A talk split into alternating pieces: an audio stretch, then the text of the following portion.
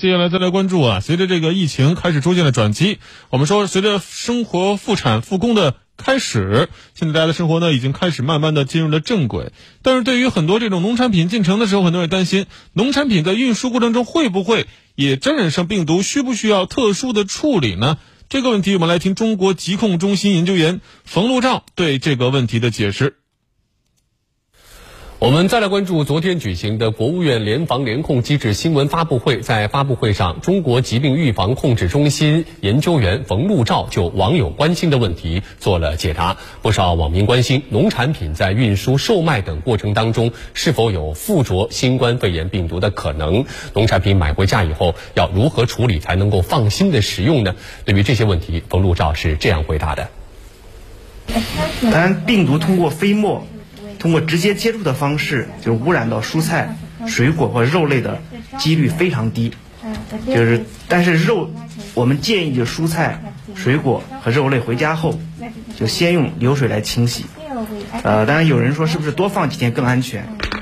呃，新鲜的蔬菜和水果建议还是不要放置太久，因为暂时不使用的肉类可以冷藏冷冻来保存。呃，因为如果放置太久的话，就这些蔬菜水果可能会就是变质，来滋生一些细菌，吃了之后反反倒对这个身体不好。另外记得不要生食，呃，蔬菜肉类都要就是炒熟、炒透之后再食用。水果的话，建议尽量削皮使用。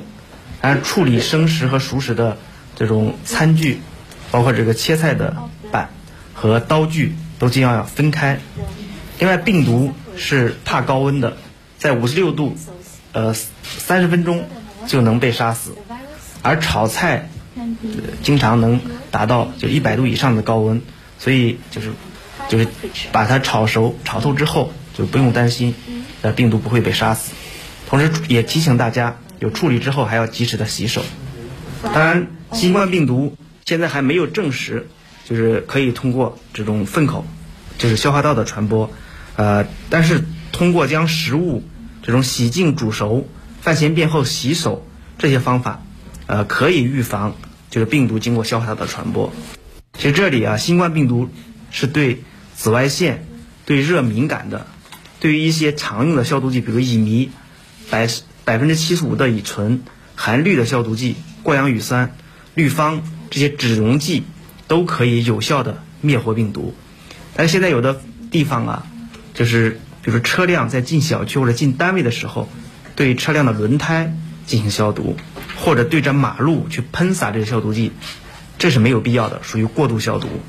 呃，消毒是切断传播途径、控制就传染病流行的一个重要手段，但是不宜过度。呃，我们还是要按照规范来做，并且要注意潜在的风险。